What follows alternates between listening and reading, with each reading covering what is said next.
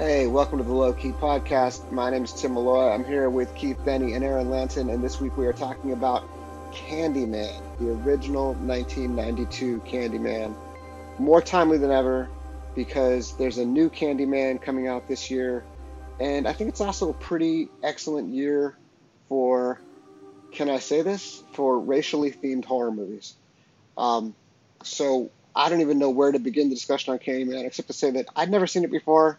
Uh, you guys suggested it, and I was blown away by how good it was. Right.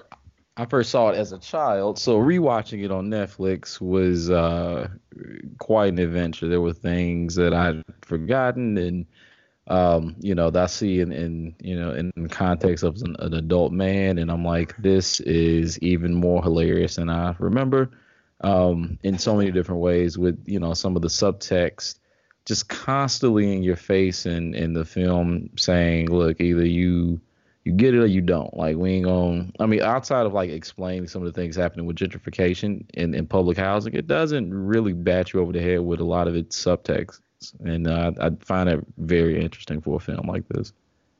It's yeah. so subtle and so smart how they do it. Yeah.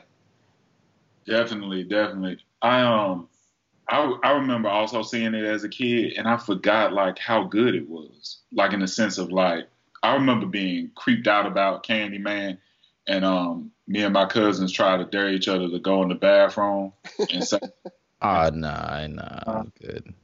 No, they they used to do I remember I had one incident where my older cousins locked me in the bathroom like and they were like holding the door and trying to keep me keep me from getting out after they didn't say Candyman five times and then ran out. Okay, so Tim, let me let me also um, affirm that this apparently was just happening all over, uh, you know, neighborhoods. I guess in the early '90s. I didn't realize this was happening to everybody. It happened to me too. Right. Because in the movie, if you say Candyman in the mirror five times, you die. Virginia Madsen says Candyman, and she does meet Candyman. Kasi Lemmons does not say Candyman. She goes four times, and she, as far as I know, is still around um, in the world in the Candyman universe. Um, Which yeah, character? I, sorry. Uh, Kasi Lemmons' character, Bernadette. There's the scene. There's the scene. Oh no no both... no. I mean, unless I'm real crazy, Bernadette dead. Wait, did she yeah. die? Yeah, right. man. Oh, right, right, right. Virginia Madsen kills her. Right. Okay. Yep. My bad. Yeah, I was like, am I? T- or, or does she kill her? No, you're no, right. No, um, Candy, Candyman killed her. Well, I mean, but I mean. Oh, Sorry, to, cl- to, clarify, oh. there's a middle section of the movie where I got real confused, where you don't know if Candyman's doing the killings or Virginia Madsen's doing the killings, and the police think Virginia Madsen's doing the killings, but it's like we see that it's Candyman, but it's kind of from Virginia Madsen's perspective. So yeah, you're right. Kasi Lemmons is dead we won't edit all this out, but I shouldn't have said that.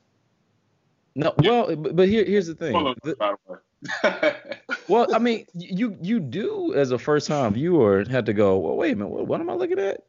Because the movie it, it's doing things in such a way, and it seems like the trailer is, is intently doing this too. It is going out of its way to hint that it's possible that this is all within the mind of the protagonist and they're losing themselves to the myth. Or perhaps even they're being possessed. Right. I think that's one of the most intriguing things too about Candyman that I did not remember that you never really know never really know if he's real or not. And I, I always like that aspect in certain like um in horror films where you think that it's something supernatural, but it could just as well be a psychological type of thing going on. Um, sort of like, I think one of my other favorite movies that plays along with that is The Babadook, where it's like oh. you never know, you know. Well, and in this case too, the origin story of Candyman is is very much about the sins of the past. Right. It's it's like a lynching. It's like this this kept me from seeing yeah. Candyman for 30 years because I heard the idea of it and it was like, oh yeah, he like gets with a white woman and then they like, you know, disfigure him and kill him with bees, and I was like, yeah, I'm good. Well, I mean, but you know, that kind of shit happened. Yeah. I mean, that, that's so. So I get the thing is, is as much as the myths are scary, the, what the actual story, what happened to Candyman, is more frightening than that. Yeah, I think that's another thing that's interesting about black horror films across the board is mm-hmm. that plays also with the horror of being a black man in, in the United States. So like, and, okay, so and I think that's why seeing I was very fascinated when I saw that uh, Jordan Peele decided to do this, given that instead of even just taking this fictional idea of there is this technology where people can like enter your your well your body and and you know have you be a you know a specter to whatever's happening with your own body because your spirit was still embodied but some white person's taking it over. Um the mutilation of a body that's actually happening in real life acting as the subtext and the backdrop to and you're uh, talking about get out right? Right right. I just want everybody to know that he's talking about get out yeah, sorry for not making that and, immediately. And also a new app that we're working on here at the Low Key Podcast that we're really excited about. Yeah, man. All we're really gonna, you know, get you guys excited. Our first feature is based off of what we saw from Watchmen, the Tulsa race riots. I'm sure it's gonna be a killer app, make all kinds of money. We're gonna pitch it to Silicon Valley right after this episode. Right on. Yep. Especially with with uh, all the stocks falling right now. Perfect timing. Uh, Perfect. Well, yeah, I mean it's it's a fascinating um, comparison in a lot of ways, and and I'm really excited to see um, with a black protagonist and and potentially somebody who is skeptical of the legend of Candyman, and even maybe um, somebody who's going to dive into the mythos, but then still, as we saw in the film, be among uh, like the hipster white crowd, and, and not even just hipster white, but like people with money who are buying this high art. Where are they going to take that? I'm I'm really curious to see. I feel like this movie is like endlessly discussable because watching it, uh, there's so many things that people say they want in movies where they're like, I want a strong, flawed female protagonist. Um, you know, I want, I want like a multiracial cast. I want like all the things that Hollywood now says they want as if it's new, and it's like, Candyman did that 30 years ago. And yeah. a lot of horror movies did that a long time ago. I mean, horror has kind of been ahead of the curve on this stuff, but it doesn't get any respect because it's horror. I mean, you know, Jordan Peele can make an incredible movie like Get Out, and it, that one finally did break through. But a lot of very good horror movies that are packed with social social messages just got totally ignored because they're horror, and I think that sucks. The other thing about this movie that I thought was really interesting is I saw an Onion story the other day and the story was um, white woman sentenced to be tried as black man in court. and it was like, it's like the most cynical laugh ever, but it was really like just so accurate and just like calling out a lot of things in society. And that's kind of what Candyman is. Like, she she gets caught up in the criminal justice system, um, accused of these crimes that she didn't probably didn't commit, um, and I think it's interesting that almost all the cops that she deals with are black. So it's like the, t- the sh- sort of shoe is on the other foot. The tables have turned. It's just it's well, a... and and and as she says, um, or says to Bernadette, Helen does. Um, you know, I felt like it was messed up because they said they knew this dude was a bad guy, but they couldn't pin anything on him, and really they just did something about it because he attacked a white woman. Yeah, that's the fake Candyman um, who attacks her. Was a Candyman? Yeah, yeah. When, when she goes into the bathroom where that boy was mutilated, um, ooh, sorry, just remember the image, and um, the, you know she's attacked by the fake Candyman. He he like knocks out with a hook, gives her a black eye, and she, you know, they do the whole thing of like a lineup and you know say the line, and then she's like, uh, you know, that's him, and they're like, oh, good work, you identified, blah blah blah. And the thing that's really hilariously messed up about that is I mean, I didn't rewatch it. I think she got the right person. I don't I re- know. I rewound it to see if it was the right guy, and it like he looked a lot like him, but I couldn't say like I I wouldn't have been comfortable identifying that dude in a lineup because like his voice is a lot more chilling when he says like, you know, here you're looking for Candyman, bitch.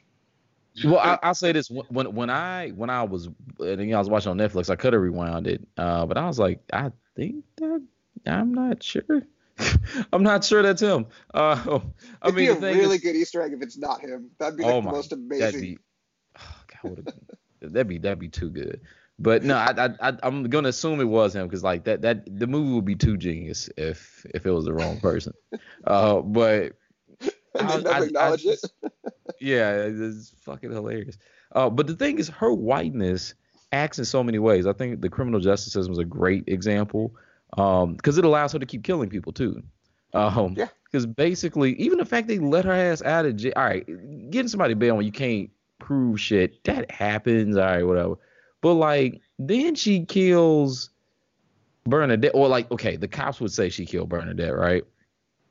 And also, well, then she got no ankle monitors, no nothing. Well, even before that, around. when I'm just using every actor's name as the character's name, but when yeah. when she kills Vanessa, I'm sorry, when she like stabs Vanessa Williams, uh, Marie hi, yeah, thank you, hides her baby somewhere, um, and cuts the dog's head off, the cops are like, "All right, you're going home." There's not even a mention of bail. Yeah, that, well, that's I almost mentioned bail, but I was like, they didn't even say nothing about bail. Because I was like, I guess she paid bail, but no, I don't even remember that.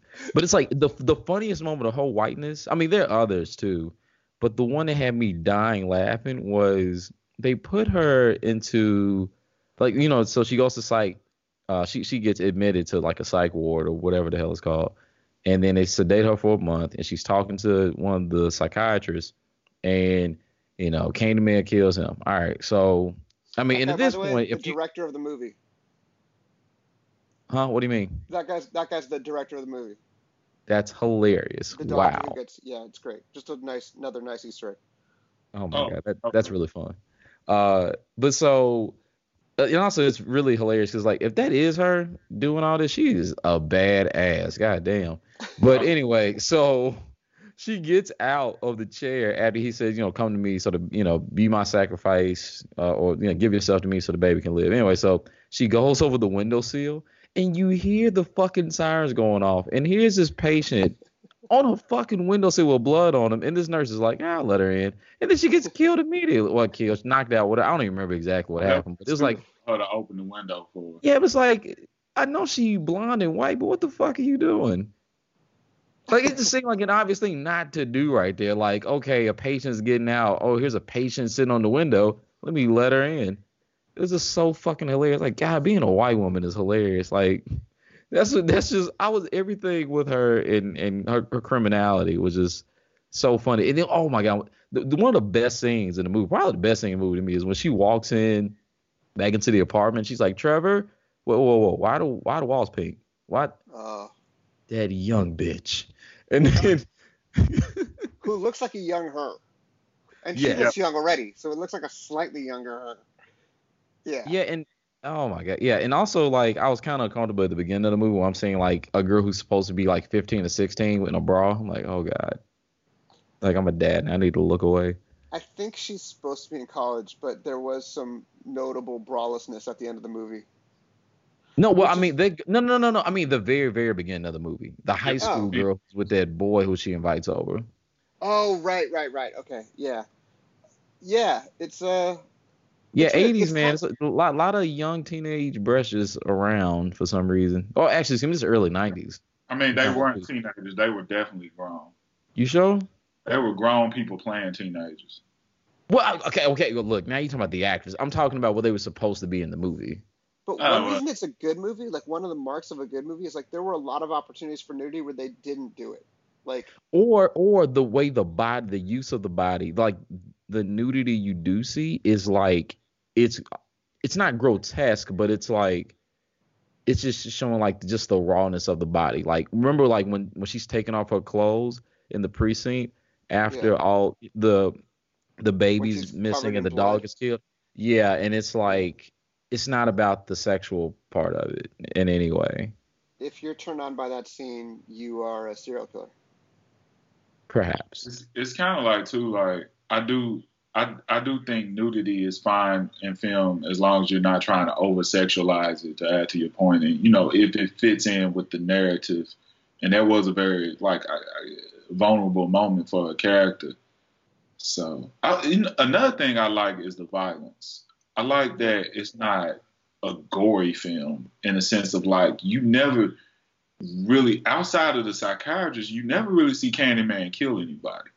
It's like you know he killed them, but you never see him kill them. Um, and I kind of like that. It's kind of like an old school horror type of thing to it, you know. Uh, it's kind of like I think like like you take like Psycho. Like how many people does Norman Bates kill in Psycho? Like, yeah, it's it's like Psycho and Silence of the Lambs, in that you feel like it's like a really grisly, violent movie, but if you had to go back and like say really what the violent scenes were, you can't. Yeah, like, those are sh- the best horror movies ever, right? They're the best. And if you just like see the the hook hand and like the implication of what he's going to do with the hook hand, it's scary enough that you don't have to show it. Right. I'm really just fascinated by like I mean I, I you know I haven't done multiple um rewatches but when she comes out of that trance after she gives herself to Candyman and the baby is I guess out of some other realm or some shit I don't know um and it has on the wall you know hell it was you. Because the thing is like in the most literal sense that shouldn't be possible. Except maybe like because we're talking about something supernatural, it's possible, right, that he could do things and put things in certain places, but also possess her to make her do shit or to influence her to do things. Because when he first meets her, and this happens a few other times too, I was kind of weirded out by the, the the choice to do this. But the director, when he ever Helen and Candyman are talking, he puts her into like that trance state where there's like a tiny like uh, horizontal line that goes across her eyes, and it's almost like some Wizard of Oz shit. Yeah. Like that choice to do that, like she's almost like in a trance. Yeah. And and so if we were to assume that, you know, she does do the murders, but then also he's doing things, it's like basically he could possess her and give her thoughts or whatever to do these violent things, but then he also could act upon the world where he does kill that doctor where he does keep that baby somewhere safe for a month where it doesn't have to have sustenance or anything like that to stay alive. That'd be crazy, right? But like, th- there's a, a lot of, you know, uh, leaps you have to do to kind of make it work. But no matter how it, it functions, for the people of uh, Cabrini Green, her coming out with that child is, you know, one um, unexplainable but they view her as a hero, and I thought that was really interesting at the end how that was depicted. Without without saying much, without getting into all the details about what people actually think happened, the fact that that myth occurred and that baby was safe was enough for them to appreciate, you know, her and, and what she was able to do to bring the, the child back and make Candyman go away. So, when you mentioned the part where he says, "Helen, it was always you," what what did you guys get from that? Like she, she's the reincarnated virginal white girl who who Candyman was supposed to paint um, a um, hundred years earlier, uh, and fell in love with, which sparked which sparked the uh, attack on him. Yeah, that's what I was thinking. Yeah, I'm kind of curious. So this does make me wonder. And again, like I'm, you know, there's small details you forget. You know, when you're trying to recount stuff and you rewatched it, but I'm not sure he actually kills babies. I mean, they say at the very beginning he killed that babysitter and the baby. I don't know if he actually killed the baby, or maybe because I don't know if they said kidnapped or like they couldn't find the body or whatever it was. But I thought they said they killed the baby. In this case, I thought he had killed that baby at first, but he actually just had had it somewhere until Helen came. One of the major things that kept me interested in the movie is like how long can this baby survive with this guy who's a killer, and it goes to like character development and like who Candyman is that he like has the this the empathy or whatever it takes to keep a baby alive for not just days but a month while Helen is on is on drugs in the psych ward. Like, well, it could also be that it's some magical place where like you can make a month pass here, but like there it's quick or you know I don't know all kind of weird shit. Uh, but uh, but to your point about character development for Candyman, why do this, you know? So the story goes that Candyman, you know, uh, had a father who, um, post slavery, was able to come across some money, had his son educated. His son uh, became an artisan, and one of the things he was going to do is paint the. Uh, he was given a job to paint the. The description portrait like to capture of, her in her in her virginal beauty or something. Like that is which like he, which he, description. which he did, and then he took it. Um, so as that happened, and he got the girl pregnant, the men, the white men in the town came and and they um mutilated him and, and tortured him in front of people, and then stung him with a bunch of bees, and then lit his body on fire. Um, so much amazing like racial paranoia built into that origin story. It's just absolutely incredible. Yeah, yeah. It, I mean, and it, again, the thing that that is you know always trippy is like you know oh terrible myths and shit. That stuff happened, and you know like you. I mean, in in a way, you know, think of it this way: Candyman had you know had all that happen over getting a woman pregnant in the myth, and Emmett Till, we saw what happened to him in the open casket and all he did supposedly was whistle at a white woman. I mean, Yeah, those things did occur. So many of those things occurred, and it makes Yeah, you kind of sympathetic to Candyman. It makes him a really good. I mean, he's a villain in that he kills some innocent people, but he's more. Ju- he's like one of the more justified horror villains, I would say. yeah, and it, I don't know. It does make me want to like motivations. But I mean, like, I don't, I don't feel like I need to know exactly what he wants, but just the the choices Candyman makes and what he demands of her. I mean, honestly, one thing that was so interesting about Helen was as smart as she is, she's a very selfish person, or just kind of not grasping the situation. Even though he's telling her what what he's asking for, he's like, hey, get you know, if you sacrifice yourself, it's gonna be over. She's like, eh, no, and he's like, okay, somebody else you care about dies. All right, so let's do this again. Give yourself to me or somebody. Fine, fine. I'll kill this doctor you don't even know. I don't even care. Fine, he's dead now. Okay, now look, like I said, come, just give yourself to me, and the baby will be fine. And the thing is, she really does care for this child who she does not know, for this woman that she does not know, you know, who's the, the son of a woman she does not know. She, I don't know, like her her stupidity and her incidental microaggression, she comes by them so innocently, you know. Like it, it's to me, it was like a like truly like an example of like a white liberal who's well-meaning who kind of can't help but be a fucking idiot in certain situations. Just like doesn't even realize what they're doing. It goes to the heart of her white guilt that that they ha- that what's Vanessa Williams' name again? Anne Marie. Yes. that she gives that little, not even a long speech, but just like a very offhand, like they think we're all criminals, but we're not. Like I'm just trying to raise my baby. Like that baby is like pure innocence, and Anne Marie is too. Like she realizes that this is the person who she has to prove herself to, and then there's that really nice resolution at the end where Anne Marie sort of leads the charge when everybody comes to the funeral. Yeah. Yeah. Uh, what did you guys think of Trevor, the husband? I thought it was cool. What's the problem? Yeah, man, I want to have a beer with that guy. Oh, okay. Fuck Trevor. um, you know, it's it was super good writing that early on Trevor is kind of a dick because there I think there is kind of a it's gonna sound weird, but there's kind of a will they or won't they with her and Candyman. Yeah, yeah, it's a little weird. It's a little weird. Um, does have a little of that aspect.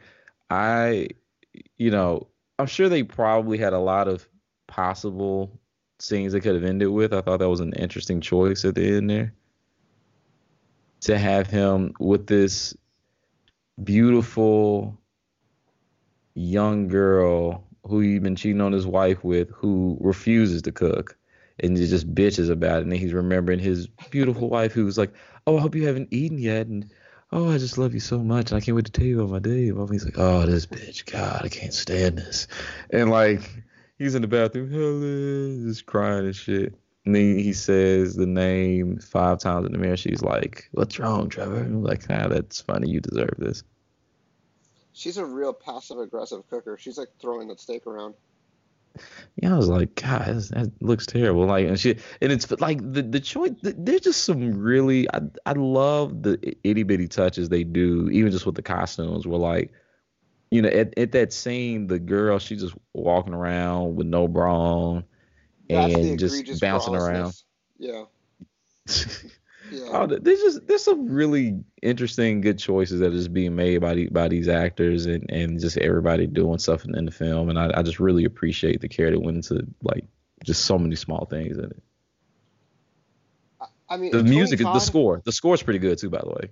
Philip Glass score, my God. Yeah, man. Um, the the director of this movie, whose name I am so stupidly forgetting right now, because he's an Bernard excellent Rose? director. Yes, thank you, Bernard Rose. Excellent director. Him and Philip Glass reunited last year to do a movie called Samurai Marathon, so they're still working together, which is cool as hell. Wow. Yeah. Is um, that good? I can't wait to see it. Dang. Yeah. I'll check it out. I believe in those guys, man. That's that's good shit. Like, yeah. If, if Tony Todd wasn't such a good actor and Regina Madsen wasn't such a good actress, I think the script is solid enough that it could still work, but it just works so much better with them. Yeah, yeah, I agree. I mean, you you kind of just had to have the right uh, combination, and I, I, think I think it really works well. And, and I'm really curious to see, like I said, what this next Candyman is going to do. Um, I, I, think really chasing that protagonist, that person who's willing to kind of be the adventurer, like, oh, I'm just gonna see what the legend's all about, and it for it to be like a a you know educated black dude, you know, who's artsy and probably like, oh, I'm not afraid of that, you know, like I want like I I'm I just know it's gonna flip some things on its head, and I'm really interested to see how that's gonna work, and I know at least the way he he's you know um, presented in the trailer it looks like gentrification of a black kind will be introduced or, or discussed in some way as well. Um, Keith, when you were locked in the bathroom and had to say Candyman five times, what happened? I, I, was, I was a kid. I barely remember. I know they eventually let me out, but I was extremely upset from this shit because, you know, it was a, it was a even I don't know. I guess we kind of thought it was real in a sense even yeah. it's weird you could watch a movie as a at a child as a child and think that that shit was real because it was just so believable at the time. Um, I can't remember how old I was, but I remember really believing in that. And it was just, it's a lot about Candyman that was very creepy to me as a child. Like even like the scenery and stuff like that, and just how I was just thinking about that when I was watching it. How it's um the white people in the film they talk about um, the projects as if it's like like from the standpoint of like um, anthropologists or something. Studying. Yeah. well, and and I'm I'm glad you brought this up too because being somebody who was living in Chicago at the time, um, we didn't call it this back at in that moment, but environmental racism uh, was definitely present, and I thought they did a really great job of just really showing locations in such a way where you could see the sprawling city right next to this area that's just not being taken care of in any real way. Um, the Sears Tower was shown so many damn times. And then right next to that is like this huge tower of trash. And those things were present and are currently present in the city. And they don't have to be, you know, where people are living. Another thing that's interesting in, in most horror films where you may, you know, have majority white people in those films, they're they're living in for the most part um, suburbia um, they for the most part live pretty pretty decent lives. Like if if the horror did not step into their lives everything would be good. Like if you take like halloween for example everything would be good if michael myers won't run around slashing people right? Candyman yeah and candyman the projects is already a horror story in itself, right? With the gangs, with the drugs, and all that. And then on top of that, you throw this supernatural creature or this thing that um, that that that puts fear in a lot of people. So they have to deal with that. They have to deal with the police. They have to deal with all this other stuff that's going on on top of Candyman. And I think that that's also interesting. And it and it also it's it's kind of like the scenery, the setting has is a character in itself. Oh yeah. You know? Yeah, and I like I was gonna say to your point, I like how that kid was just like, yeah, Candyman ain't gonna get me because of you. And and that one other thing that was really cool was like saying how he trusted in Helen, and Helen was like, and, and you know, it's almost like the thing that comes up sometimes where black people saying, "Hey, you know, can I trusted you with this thing?" And they're like, "Oh no, no, no! Look, look! I know I betrayed your, you know, your word and said, or my word to you, saying I wouldn't tell or snitch or however you want to put it, but you know, I did it for the greater good." It's like, uh, but I literally we we promised each other we would not do this thing, and I think that's how a lot of people be feeling when it comes to gentrification. Like they feel like there's people will say shit to your face, but they feel like they know better than you and they don't really respect you, so they don't have to respect their word to you. Like we won't put in a Jamba Juice here, or what? Yeah, because they're not gonna hire them at that Jamba Juice. I mean, we did see a lot of this actually happen in Bed Stuy, like over the years. But uh, I'm I'm gonna say the whitest uh, shit ever. When I lived in Park Slope, there, I did it. Um, but I watched I watched the street I lived I lived on. I lived on 9th Street, and like the whole street changed in like a year. Yeah, it happened real fucking fast in New York, uh, out in Brooklyn. It was kind of fascinating. And I, I, don't mean that like in a like scholarly way. I mean like as a dude who was there, like, oh shit, they're starting to look at me like this too. Right, right. So I don't know, man. It, it was it was interesting. They literally put in it was like I think it was like a it was like a Chinese restaurant I want to say, and they took that out and put in a like hip hop juicery that was uh, entirely run by white people. it's the best, right? God, yeah, I definitely want to go there. Fuck. I, I feel like we're gonna get a letter from that, and they're gonna be like, "We have we have a black person working there." Yeah, and they were like, "Look, you know what? Just to show how much we really mean it, we're gonna sponsor you guys. How about that?" That's how those people act with shit, man. It's it's weird. You feel like it's like dirty money. Like get the fuck off me. I'm not gonna, you know, just pimp your shit because you give me some money. I, I will.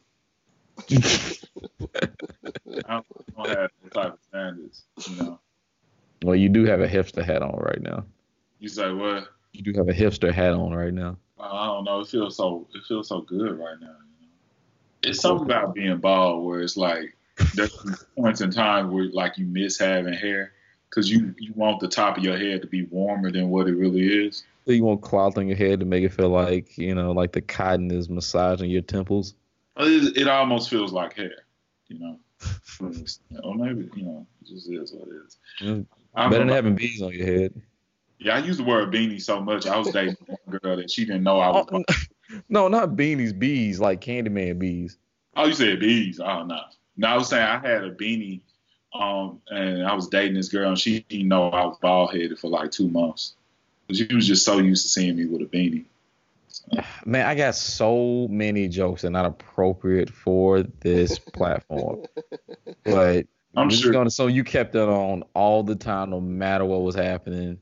I mean, we we, we never got to. Uh, oh no, no, yep, not not our business. Just you know, yeah, yeah. you just had to head on all times like you Smithers or something. Yeah, um, it's like a Curb Your Enthusiasm plot where like Larry is wearing a baseball cap, like when he meets this beautiful woman, and everything's going great, and then he like takes off the hat, and she's like, "Oh, oh, Larry, oh, I, I see you differently now. I didn't." Did that happen? It, did it? It feels like it would. so, um, with us talking about black horror films, can y'all think of anyone outside of, um, I guess, the more modern ones we've seen as far as Get Out and Us that really like stood out to y'all? I'm excited for Antebellum, excited slash terrified for Antebellum, because it feels like it's gonna go very. Feels like it's gonna be go very much confront the same things that that Candyman is confronting in terms of slavery, in terms of the ghosts of the past are not gone. Um, if you want to do that, you can just read Beloved. But yeah, yeah, yeah, I wonder. It's it's a similar plot, right? It seems like it. I, well, I don't see. I don't know a whole lot about Antebellum. I know Beloved is like a um. What's the? Nah, I don't want to spoil it, but basically, it's taking place um oh my god, what's that era called right after slavery? Now I can't remember. It starts with an R. Reconstruction. There we go. Reconstruction. Um, I was like, that can't be right, but yeah. Anyway, that's what we call it. So um, the period uh, happening there in Reconstruction, where you have people who are former slaves that aren't all that old really, um, having to, in some sense, kind of relive some of the moments of their past through a ghost. Now, say anything more than that is gonna like ruin most of the movie, but like it's wild as hell and it traumatized me a little bit. Honestly, I had to read it for college and I was like, wow, this is uh this is more intense than I was expecting. So yeah, Toni Morrison went in. It's a good book, but you like you can't man, you gotta be prepared just say like you you're gonna see.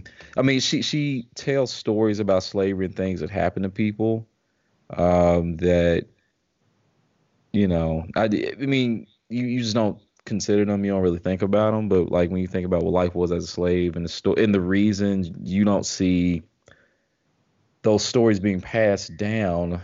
Um, I mean, they're they're just traumatic as hell. And even in my grandparents' generation, even what they went through um, with racism. I mean, they don't like getting into it. They're very, you know, understandably bitter about it still, and um, you know, they're not good stories to pass down. You kind of lose your faith in your common man, you know, when you go through that shit.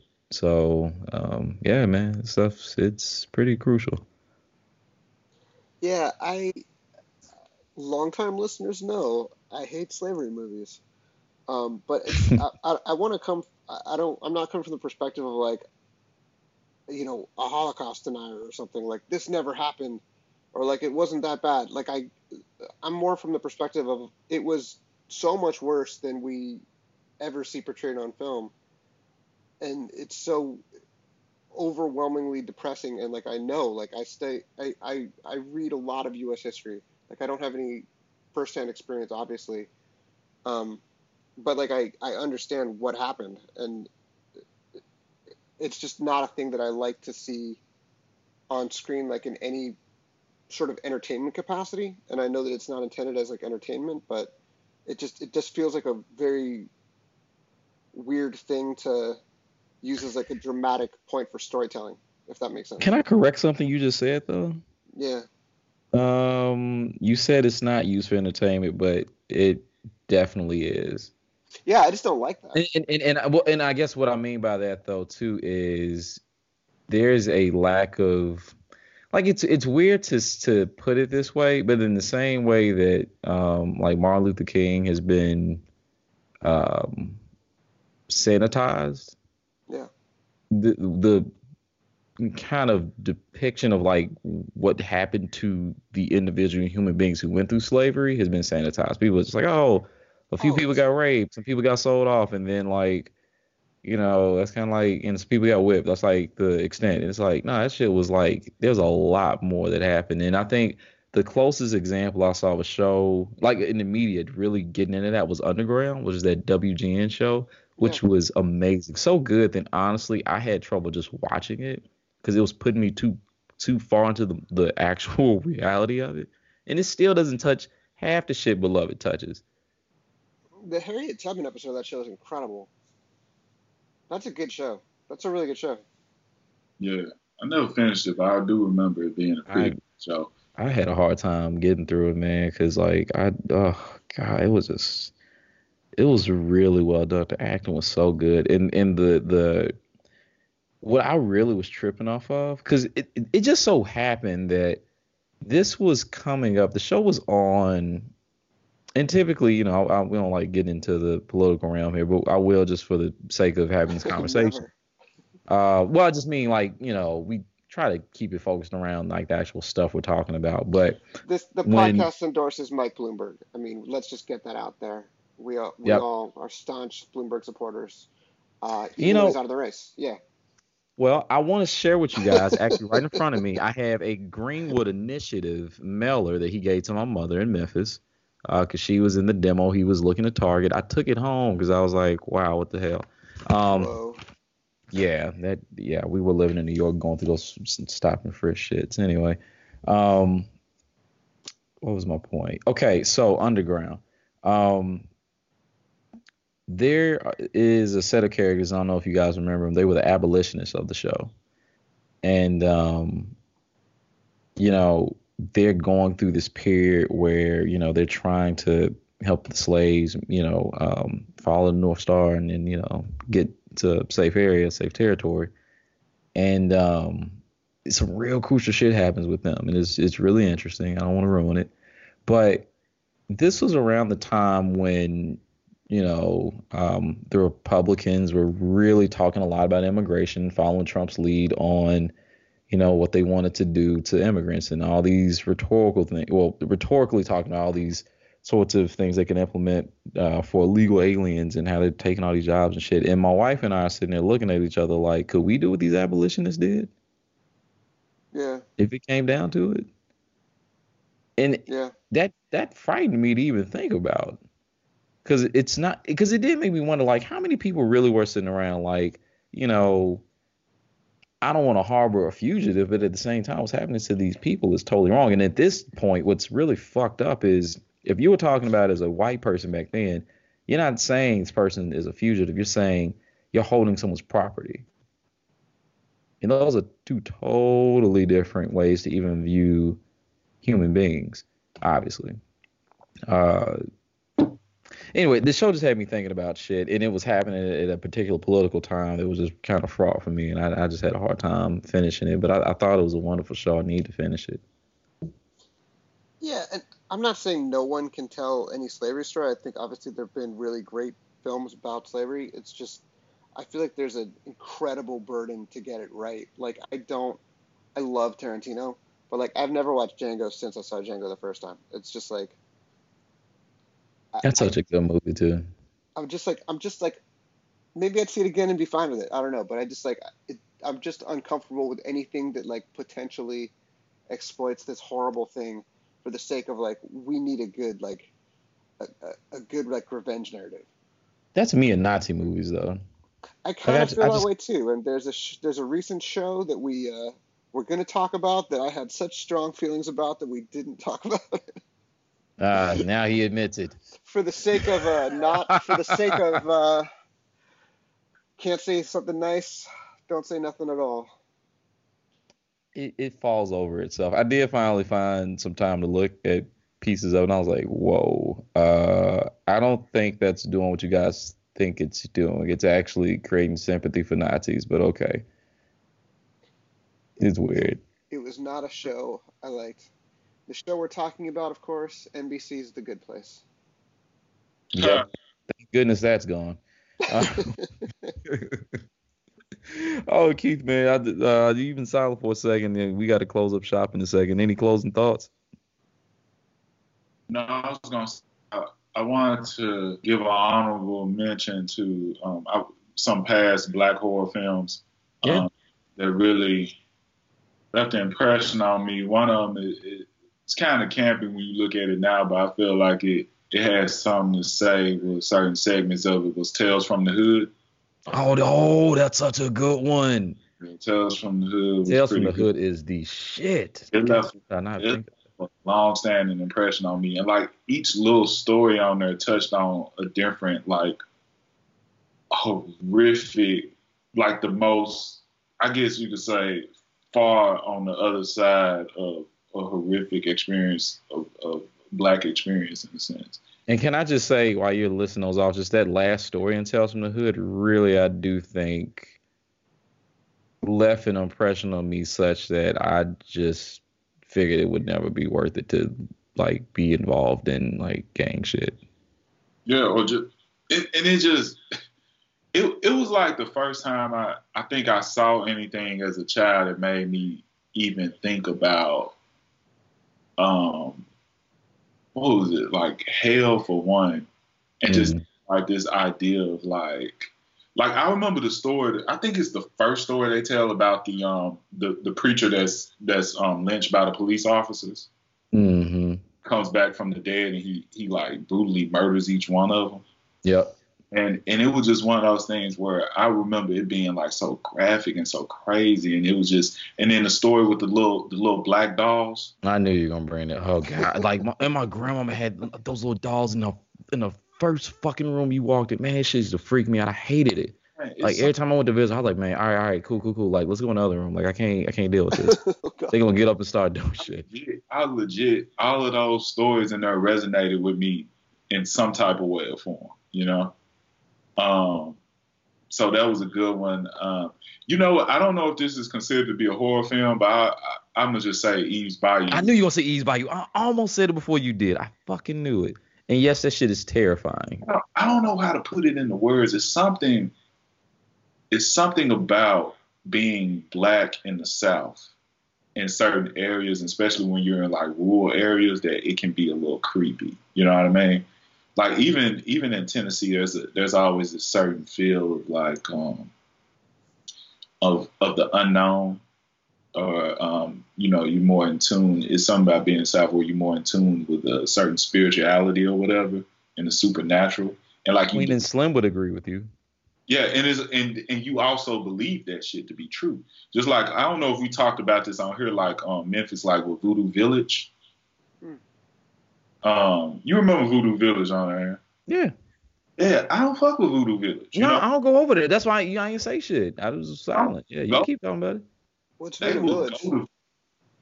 Oh shit, that's a whole nother story. Hey, no, no, you, you can look. That's that's gonna be our urban legend shit. You can look that up yourself. yeah, but but you know, it's so so to give you a rundown on Voodoo Village. It's this little area. Um, what was it like more in Millington? I can't remember how to get there because I was like, I'm not going. But, now we're saying saying out loud. I know where it's at. There's this, there's this like um, I guess you could say like a little town um, where the people there um, apparently they don't really use like any technology and stuff like that. They got these little little cabins or little homes, but they also got these real strange looking structures and stuff that's built there. And so a lot of people they they have all these different like little stories they have when they go to Voodoo Village. They talk about how the people look. They talk about the, their cars cutting off halfway there.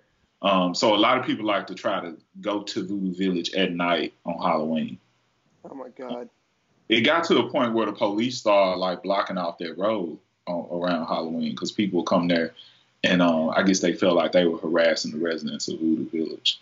And, the, and I can't remember the real name of Voodoo Village. Do you remember, Aaron? It's called something else, but but everybody in Memphis call it Voodoo Village. Um, but it has. Do the people of Voodoo Village think it's like a slur to call it Voodoo Village? I don't know. I never talked to none of them. I mean, you know, it's it's no telling. You know what I'm saying? But I think I think it could be more of a of uh, what you call it, like an urban legend, and people just build this whole story around the place because little is known about it.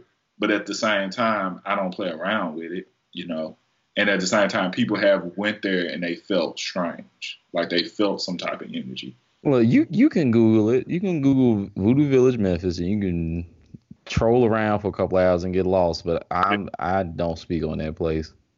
I feel like I feel like I'm gonna be like the Virginia Madsen like white anthropologist going in going like, hi. That's a poor movie in itself. Go ahead, be a journalist and go over there and see. Oh, find, find I'd like to learn more about your ways.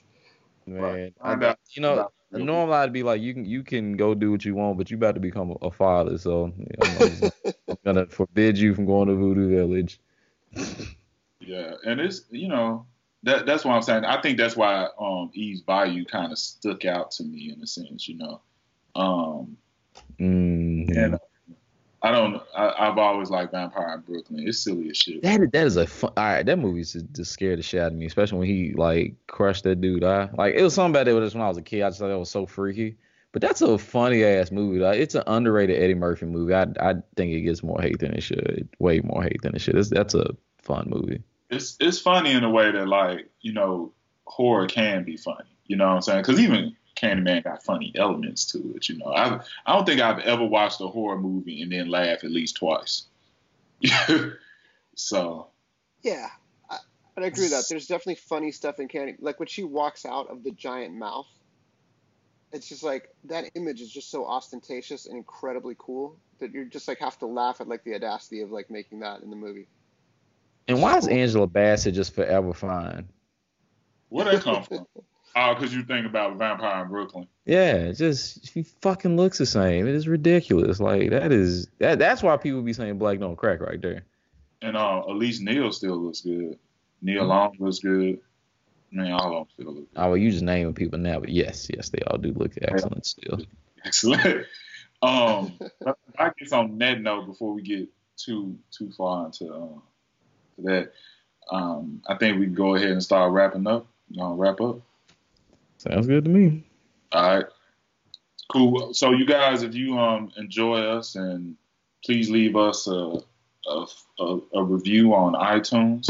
Also, if you can follow us on Instagram at the Low Key Pod, and um, also we're on Facebook. So um, tell your friends about us, share us, and we'll check in with you guys next time. Be our follower. Oh, that was the worst Candyman voice ever. That Wow. was really hilarious. Keep it, keep it, Boy. keep it. All right, get out of here, y'all. All right, see you. Peace.